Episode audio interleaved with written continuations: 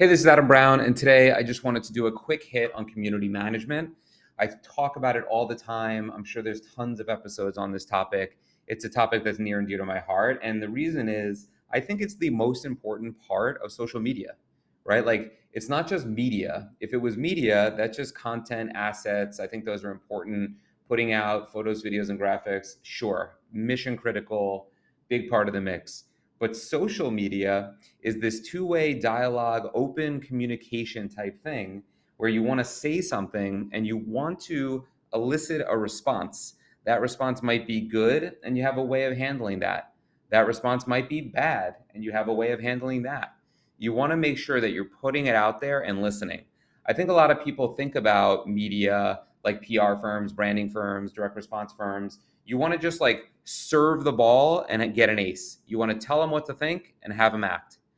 I think you should be planning that you're going to serve the ball and they're going to hit it back. And you got to be ready for a forehand, a backhand, a drop shot. Like you want to serve it up, expect it to come back, and know that it can go in all different directions. And you need to be armed and ready to have that dialogue and then return that return back to them. It's like a game. So community management is something that you need to prepare for upfront. Know that once you put your media and your content and your messaging out there, you're going to get some responses from consumers. Uh, it could be a like, it could be a comment, it could be any kind of engagement that they're resonating or maybe not resonating with what you're putting out there. That's the whole point, secret sauce of social media. It is a dialogue and not a monologue. Brands are constantly sleeping on it. I have brands that I pitch every single week that are like, "What do you think about my social?" And they they're thinking just how it looks, right? I go right to the community management. If they are not responding, it's a big fail. If they're responding um, every once in a while, fail. If they have a small creative agency running their social or a freelancer that's not uh, on a full time salary, so they're on the clock, just going in and liking everything, but not having a dialogue, that is not community management.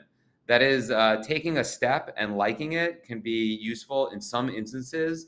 But if you're getting buying questions, um, product questions, ingredient questions, good feedback, bad feedback, and just everything in between, you should be responding with words and having a conversation and making sure you keep it social.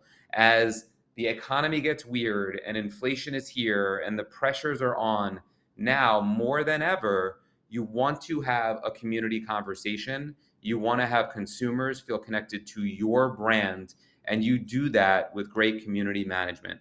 That's it for today. I'll see you out in the field.